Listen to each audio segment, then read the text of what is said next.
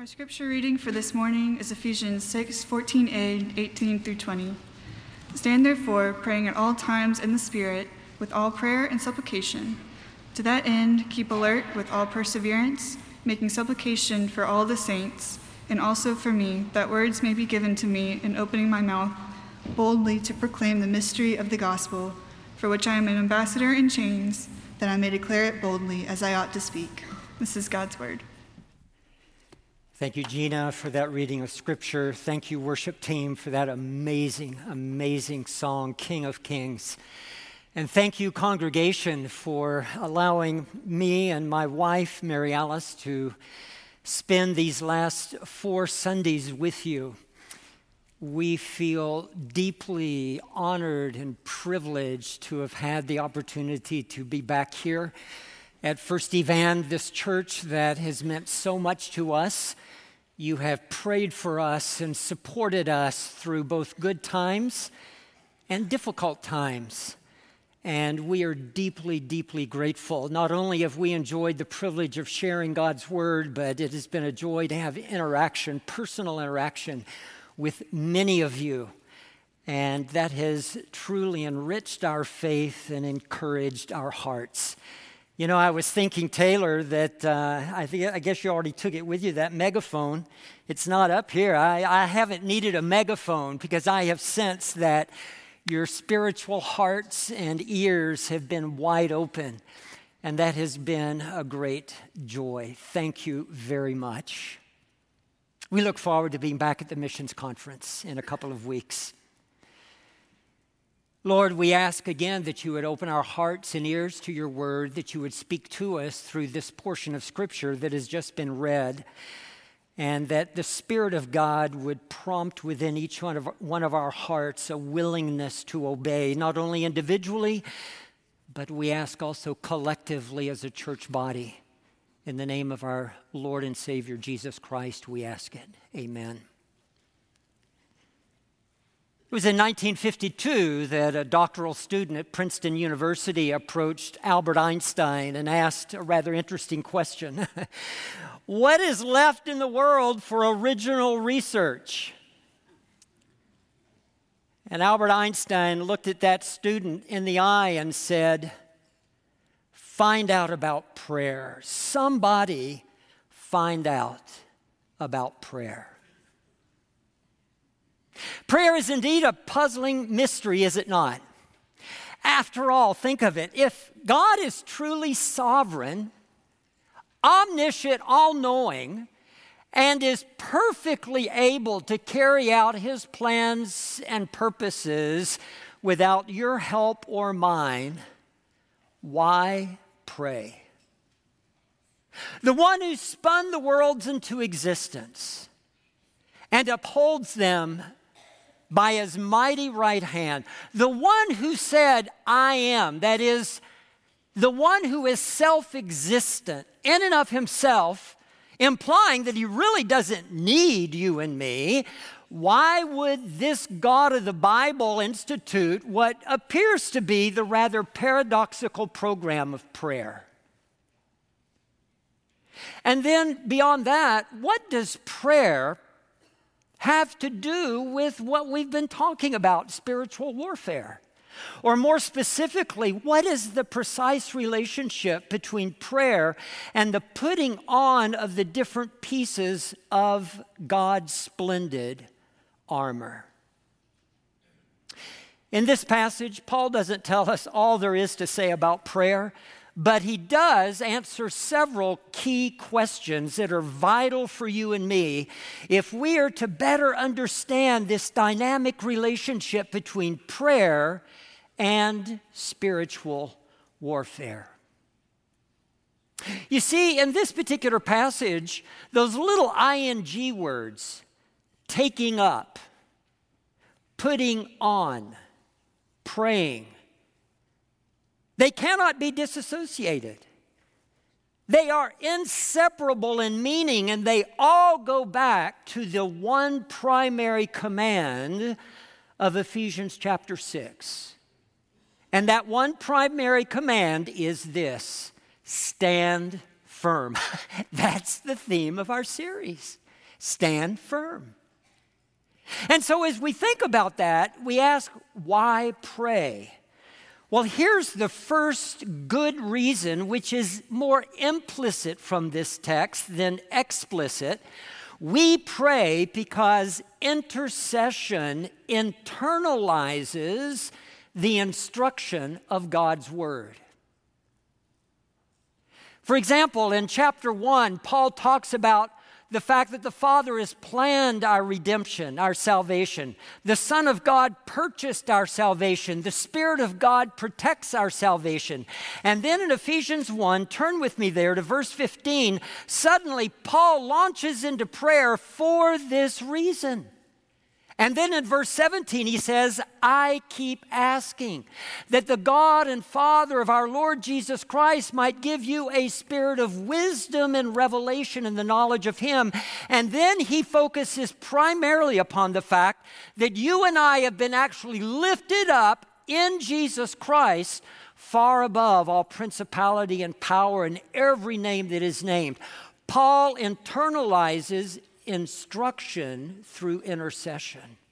And then when we come to chapter 3, after Paul talks about this mystery, the fact that Jew and Gentile have been brought together in one living body of Christ, he begins to pray this truth into the believers. Verse 14 For this reason I kneel before the God and Father, from whom all family, every family in heaven and on earth derives its name so that Christ may dwell in your hearts by faith. And then we come to our passage, Ephesians chapter 6, verses 10 to 20. And after recounting all that he has said about the significance of standing firm, Paul moves into prayer, praying, praying in the Spirit on all occasions with all kinds of prayers and supplications. So, what really is the instruction that Paul has given us? A very brief recap. It is summarized under that one basic command that governs everything else that Paul says in this passage, and it is that imperative stand firm. You see, that is not merely a defensive spiritual stance, it is also offensive, as we have already seen. The first three pieces of the armor are more defensive in nature, the next three pieces are more offensive in nature. It was a military metaphor that described those who took a very firm stand against the enemy, but were also aggressively moving into battle because they were confident of victory. And that is why we have underscored several times that you and I, as believers in Jesus Christ, we do not fight for victory, we fight from victory. We fight from the spiritual high ground. How is it that we can fight from the spiritual high ground?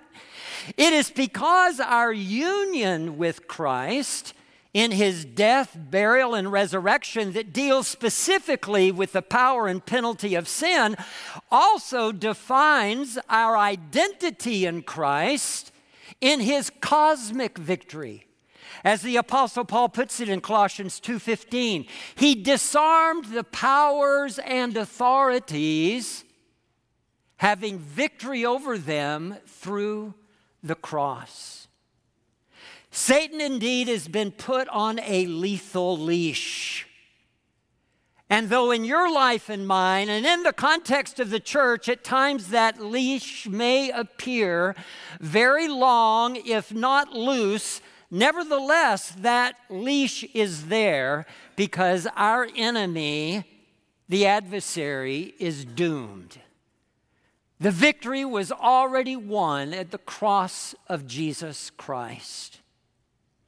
And so Paul can tell us in verse 10 of Ephesians 6 finally, be strong in the Lord and in the power of his might. It's not somehow finding strength in ourselves, whether it has to do with temptation or the onslaught of the enemy in our minds, it has everything to do with finding our spiritual strength in who we are in Jesus Christ. But how are we to be strong? We are to be strong by putting on the pieces of the armor. Basically, in those verses, verses 13 to 17, Paul has told us this In the truth, in the truth, the righteousness and the peace of the gospel. In bold faith, with a renewed mind, and the spoken word of God stand firm against the adversary's malicious attacks. But in order for us to understand that and see it part and parcel of our experience with Jesus Christ, it has to be internalized through intercession. That is why it is good to take every message that you hear, every Bible study that you attend, every time of discussing God's Word, and mix it with prayer, because it is through prayer that those truths are internalized in our lives. Here's a second reason prayer is the means of deploying the spiritual armor that we have been given. You see, prayer is not simply a seventh piece of the armor, it is the means by which we deploy the six pieces of armor that we have been given in Jesus Christ. Somebody asked me this past week, David, you know, somebody tells me often, put on your armor, put on your armor. And I've been thinking, but I already have my armor. Do I need to put on the armor? Well, to both questions, yes. we have been given the armor. There is both doctrinal truth in these pieces of the armor, and there is also practical truth. There is positional truth, who you and I are already, and who we are collectively in Jesus Christ. But there is also practical truth that is based upon our identity, both individually and collectively in Christ. We, by faith, are aware of and putting on the various pieces of armor that God has provided for us. And we do that by prayer. You see, you and I can understand the schemes of the enemy. You and I can better understand our identity and authority in Jesus Christ. You and I can study these various pieces of this splendid spiritual armor that has been made available to you and me. But apart from consistent, intimate contact with our commander in chief, these pieces of the armor will do us little good. I had the privilege of pastoring a church in Belgium for about five years in southern Belgium near the NATO base. It's called SHAPE, Supreme Headquarters of Allied Powers of Europe. And our church was 85% military officers. There at SHAPE, there are more than 31 nations from around the world, but specifically Europe, that are there as our defense, the Allied force defense. We had the privilege for nearly three of the five years that we were there of having the Supreme Allied Commander as a member of our church, General Curtis Mike Scaparrotti. And, you know, I learned a little bit about the military during those years. One thing that struck me is that there at Shape in Belgium, they are in constant contact with all of their fields, unbroken contact. In fact, Shape is basically a communication center. When the Allied commander showed up in our church on Sundays, he would be accompanied by several security guards, not only to protect him, they were there to remain in constant contact in case of emergency. They were on the alert. Today in the military, we don't use walkie talkies anymore. We have more sophisticated forms of communication, such as a rifleman's radio or other very well developed, efficient means of communication, so that in any time, at any point in the fray of battle, constant communication lines are open between those in the fray of battle and those in a position of command. I thought about this a couple of weeks ago when I was in Sioux Falls, South Dakota. I was in a motel room, as I spend a fair amount of time in motel rooms. And there on the chevet next to our bed was that little phone. And it was really isn't for calling outside of the hotel as much as for calling the front desk. You know, if I needed an extra pillow, comfort or if I needed a meal or some other need, if I was a little too cold. After all, it was minus 20 degrees in Sioux Falls. what a difference between a convenience telephone and a rifleman's radio. And sometimes for us, our prayers, because we're not aware of the spiritual dynamics that are taking place around us, we sometimes view prayer more as a convenience telephone. Oh God, give me this. Wouldn't it be nice to have this? Would you intervene here? Rather than seeing the bigger picture of what is taking place in the heavenlies and taking up that walkie talkie, that spiritual rifleman's radio that keeps us in constant, inseparable contact with our commander in chief. The question remains, however, if God is sovereign and fully able to carry out his purposes, why remain in such constant contact with our commander in chief? Without God, man cannot. Without man, God often will not. You may not be in agreement with that statement, but I believe I can support it throughout Scripture. Without God, man cannot. That is why we pray. Jesus looks at his disciples in John 15 and says, Hey, apart from me, you can do nothing.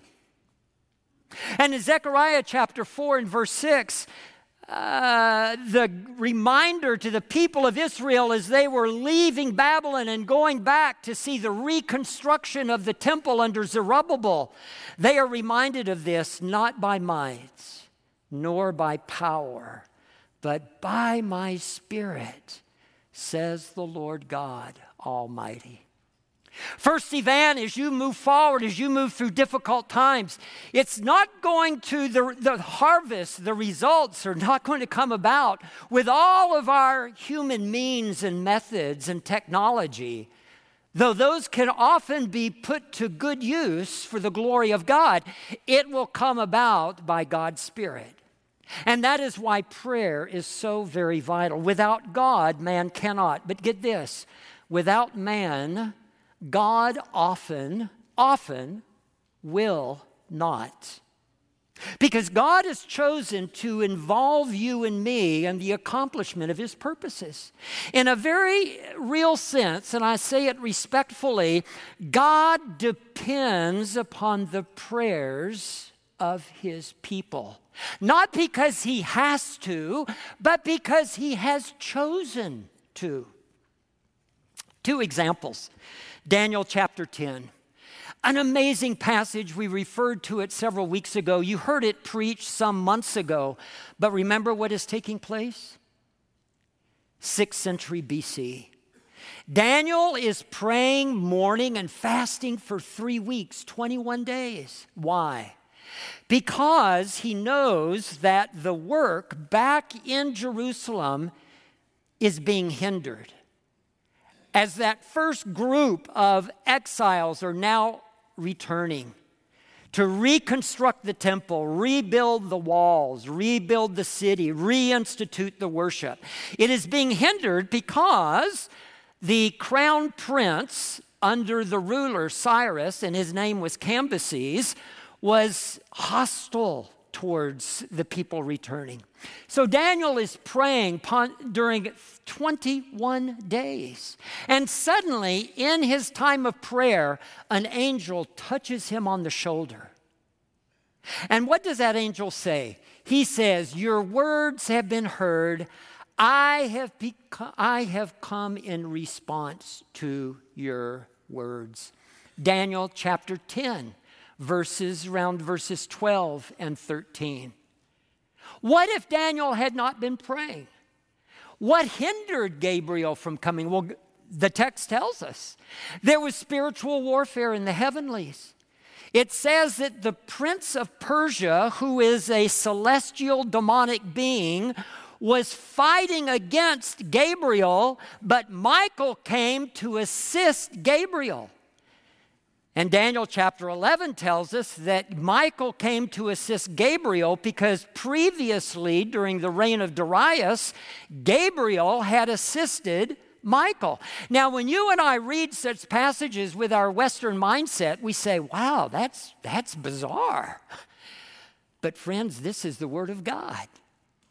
It is probably the passage of Scripture that gives you and me, more than any other text of the Bible, insight into what is really taking place 24 7 around you and me and around the church of Jesus Christ. Well, that's the Old Testament example. What about the New Testament?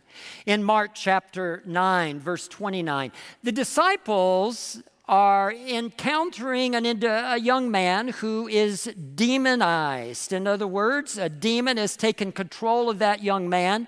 It's throwing him down. He's foaming at the mouth. He's gritting his teeth. And sometimes the demon attempts to cast him into the fire because that's what the enemy wants to do. He wants to kill everybody. He wants to kill you. He wants to kill me.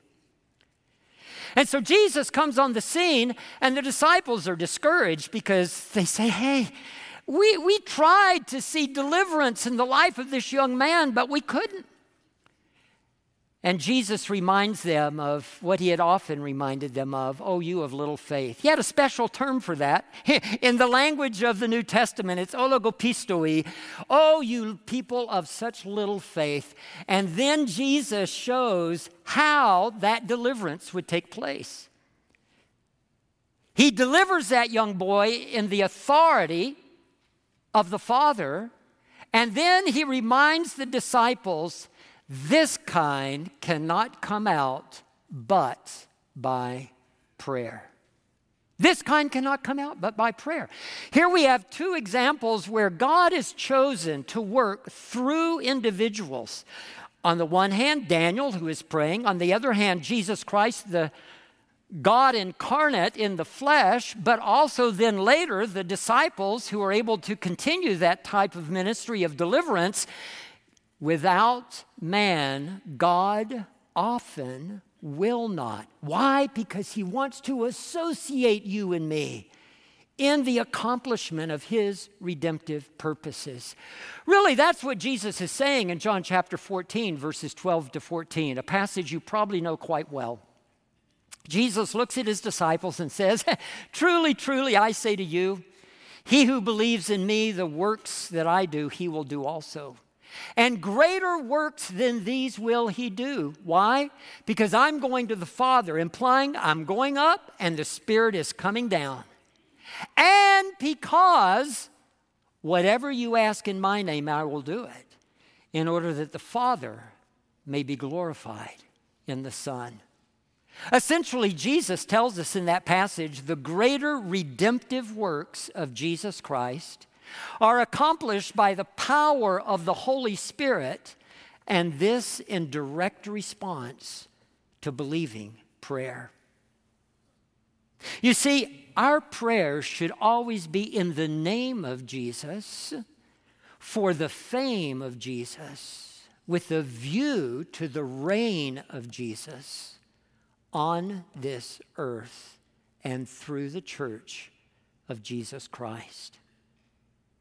It's like having a boat on a sandbar. I don't know if you've ever experienced that before. My dad used to take us down to the Gulf of Mexico, and as the tide would go out, sometimes that canoe that we had would get stuck on a sandbar. Guess what? Canoes can be heavy. And when that canoe gets stuck on a sandbar, you can do all you can to move it forward or to pull it back and you can barely budge that vessel. But when the tide comes in, it lifts up that vessel and you can move it as you wish. See, that's what prayer does. Prayer, believing prayer, brings in the tide of God's Spirit in our lives individually, in the life of the church. Satan wants to build sandbars. Jesus Christ brings in tides in response to prayer. That is why we pray. We can do more than pray after praying, but you and I can never do more than pray before praying. God's work swings on the hinge of prayer, not because it has to, but because God has chosen it to be that way. When prayer goes up, God's power comes down. We see that in Acts chapter 6, where for the early church, the two primary pillars of the church were prayer and the Word of God. And may that remain true here at First Evan. For it is only through prayer and the Word of God that the tide comes in, that people are saved, that believers are built up, that the church is edified, and that the forces of evil are pushed back. So, how are we to pray? Uh, we've spent a lot of time on this question, why we are to pray, and I wanted to intentionally camp there but let me briefly, from this passage, answer two other questions. How are we to pray? Well, Paul gives us some clues here in this text. In fact, he tells us what frequency our, our rifleman radio should be on. And the frequency it should be on is described by the little word all, which is used at least four different times. Notice, at all times, with all perseverance uh, for all the saints. And then Paul says, with all prayer and supplication. Literally, he is saying, with all kinds of prayer and supplication. We need that in our times of prayer together, individually, within your family, within prayer meetings in the church. Less prayer meetings become monotone. Silent prayers, audible prayers private prayers, public prayers, individual prayers, corporate prayers, short prayers, and long prayers, prayers of praise, supplication, intercession, thanksgiving. And throughout the New Testament, we have multiple, what I like to call patterns of prayer for the people of God. I just mentioned two of them Ephesians chapter 1 and Ephesians chapter 3. There are also prayers of resistance.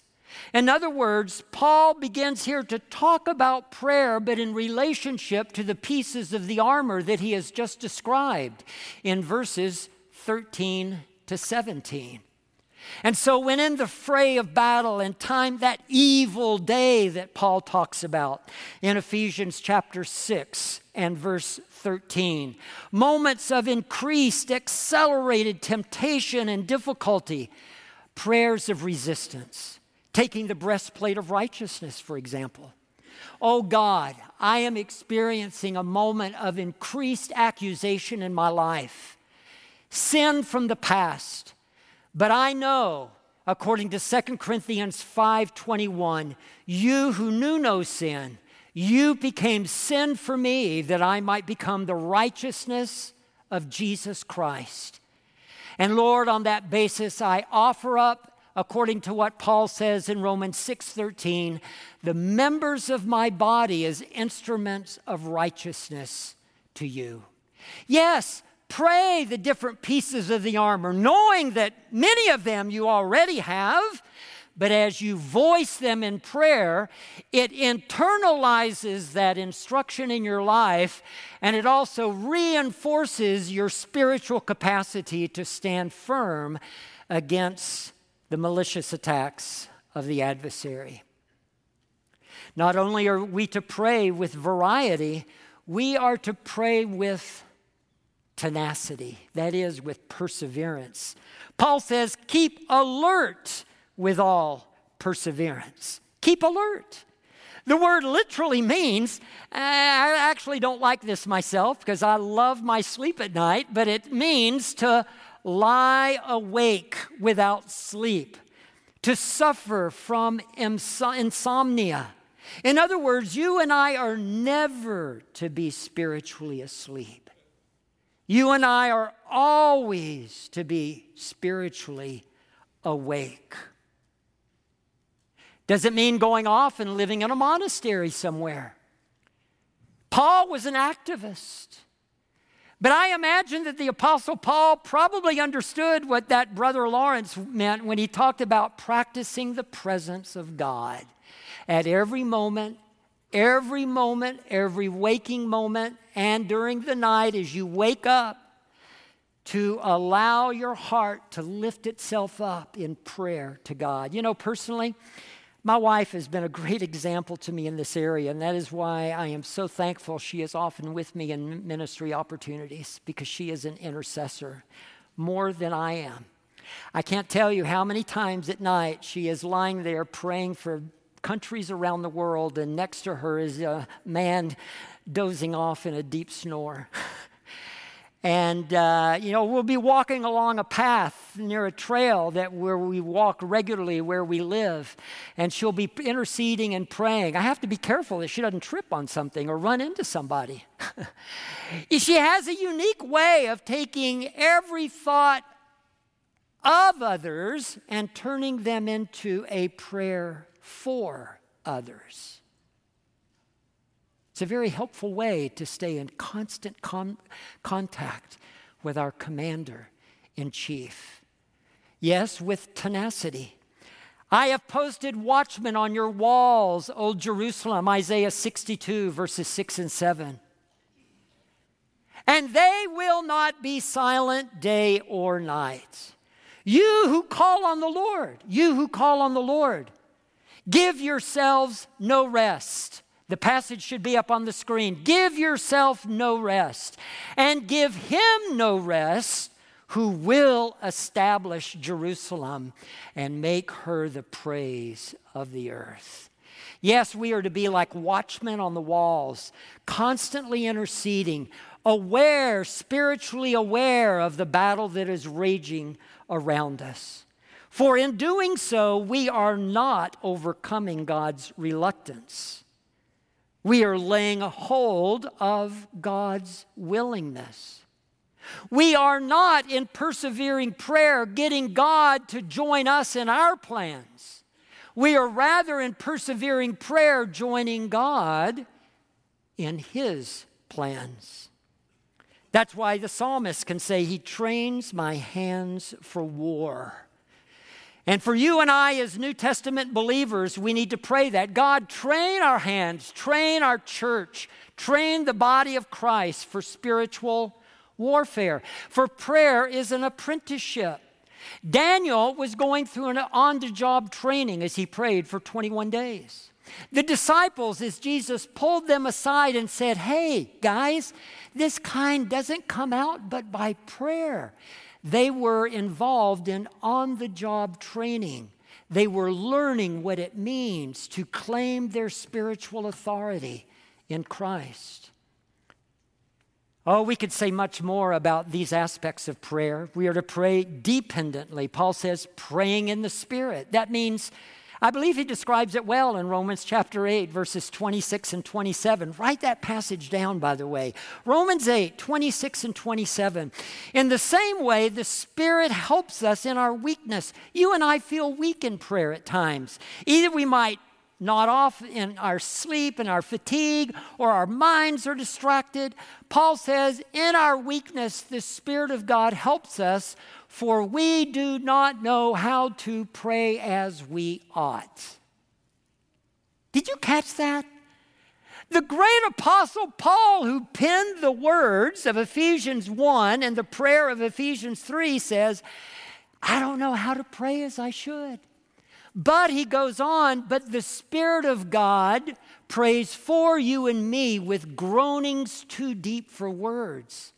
And the one who searches our hearts knows the mind of the Spirit, for he intercedes for you and me, the saints, in accordance with the will of God. How freeing that is. When you and I don't know what to pray or how to pray, our prayers serve as a trigger to the action of God's Spirit.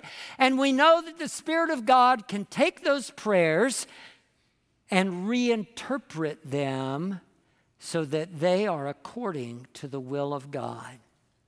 Believer, never be discouraged by your uninformed praying, for the Spirit of God is able to pray in a very informed way And He promises to take those prayers and use them towards the accomplishment of God's will. What are we to pray? You know, one thing that I have so appreciated about the prayers of Scripture is that they help us, as the Word of God impregnates our hearts and minds, it keeps us from routine prayers. And I believe here that Paul gives us another pattern of prayer for the people of God. He says, notice verse 19, that words may be given me to proclaim the gospel that words may be given me to proclaim the gospel. You and I are called as the body of Christ to be praying for the mission of the church. And that involves praying strategically. There are many passages of Scripture that relate prayer specifically to the mission of the church. Colossians 4, pray for open doors. Colossians 4 again, pray for wisdom for those that are announcing the Word of God. Luke chapter 10 and verse 2 pray that there would be workers sent out into the harvest. Those are biblical prayers. And as you and I pray according to the Word of God, we can be assured that we are praying according to the will of God.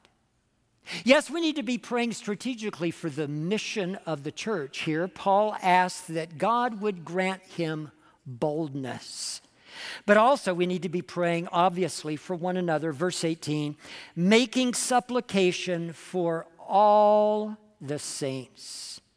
Making supplication for all the saints.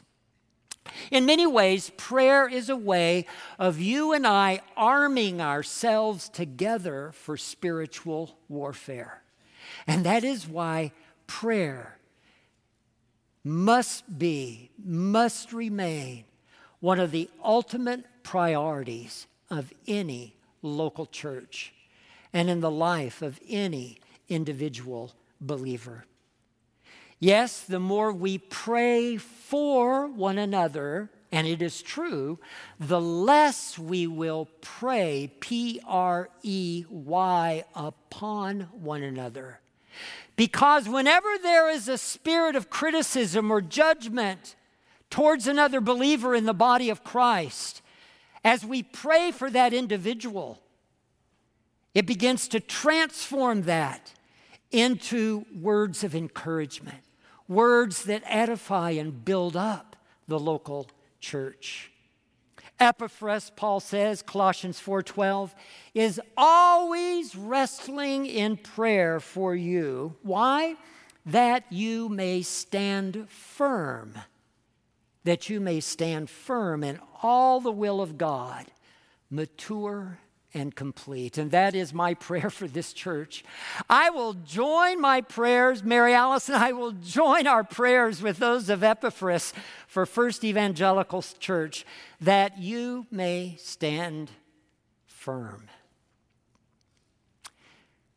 Believer, there's one last word that we need to notice in this, these verses. Do you see it? Notice. Paul says in verse 19, pray also for me. Pray also for me.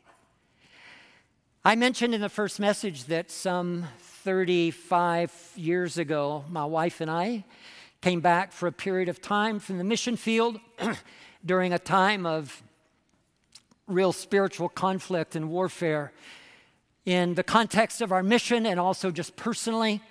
I experienced at that point in my life uh, maybe a type of midlife crisis, uh, chemical depression, but also intense spiritual battle in my walk with God.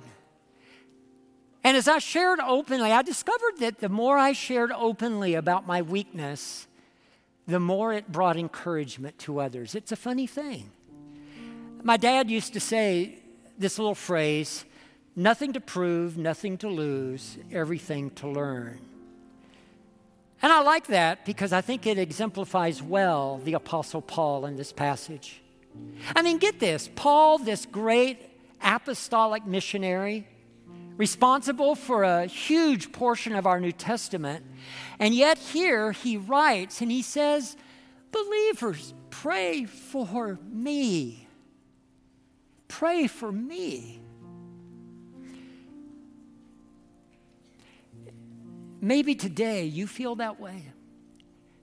Maybe in your own heart you feel like, wow, I'm in the fray of battle.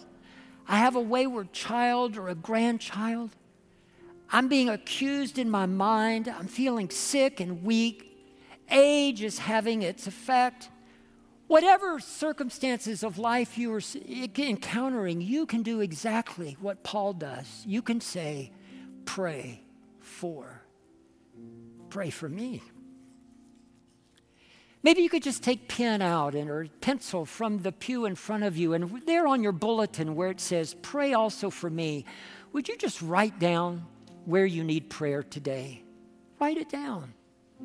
You know, when we write something down or when we speak it, it, it brings it out. It lays it before God, it lays it before others, and that's a very healing process. Write it out.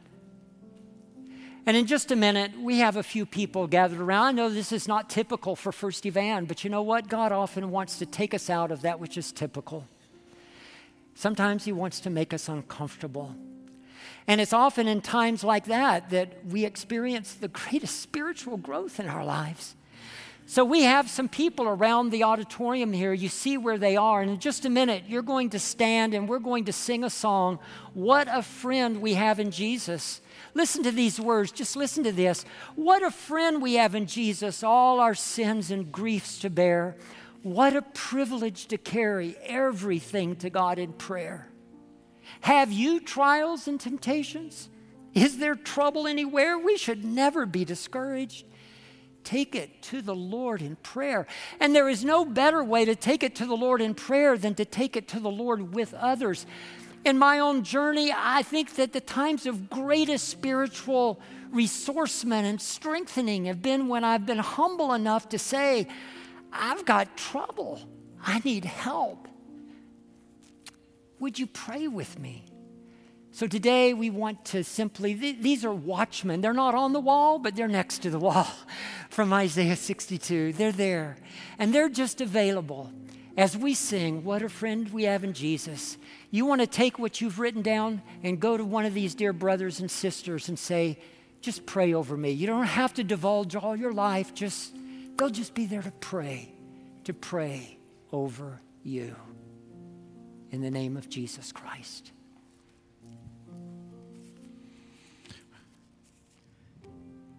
As David said, we're going to sing What a Friend We Have in Jesus. And as we do, we're going to intersperse it with some instrumentals so there's a little bit more time for you to pray and lift your requests to the Lord. Um, and as we sing, if you'd like to go to one of the people, there's also uh, Steve is up in the balcony here. If you're up in the balcony and would love to pray with somebody or share your requests with a, a person ne- next to you, um, let's uh, lift our requests now to the Lord.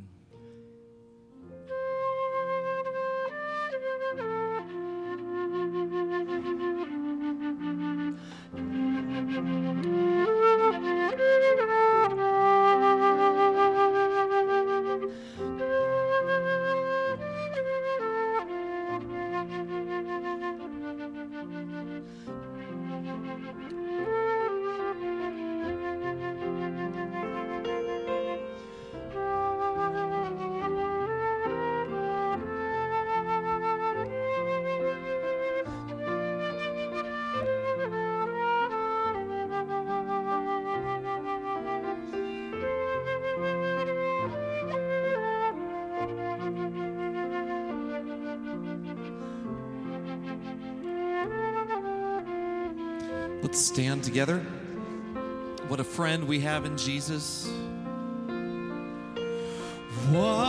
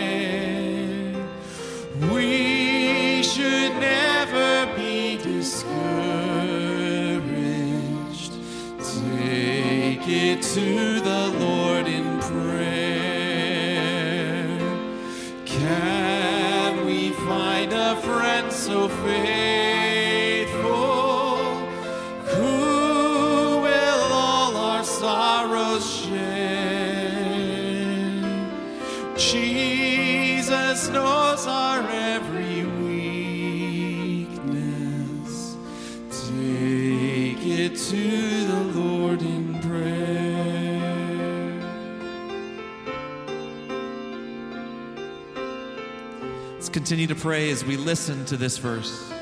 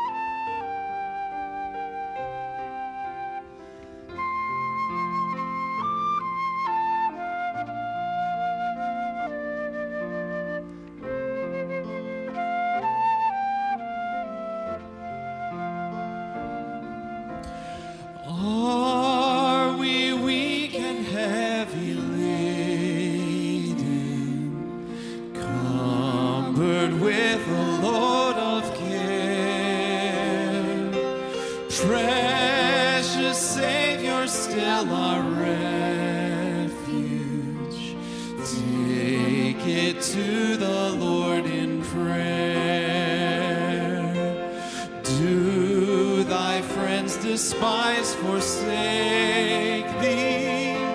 Take it to the Lord in prayer.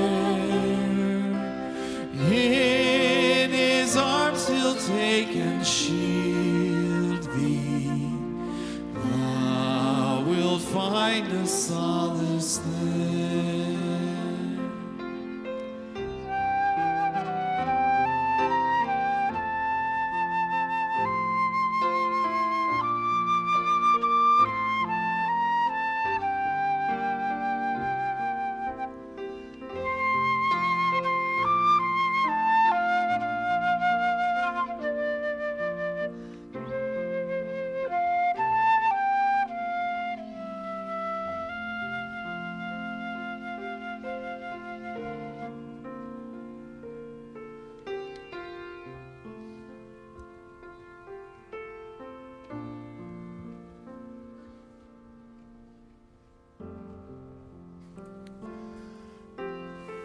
Often ask folks to pray for us, and we say, Certainly, I'll be glad to pray for you.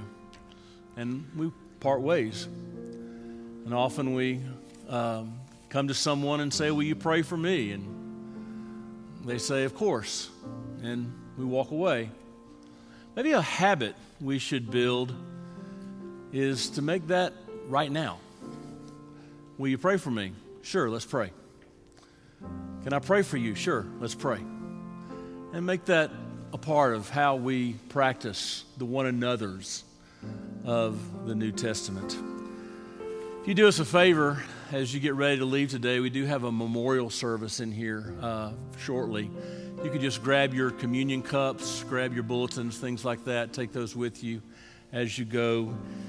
And go with this precious word from Philippians chapter 4 The Lord is at hand.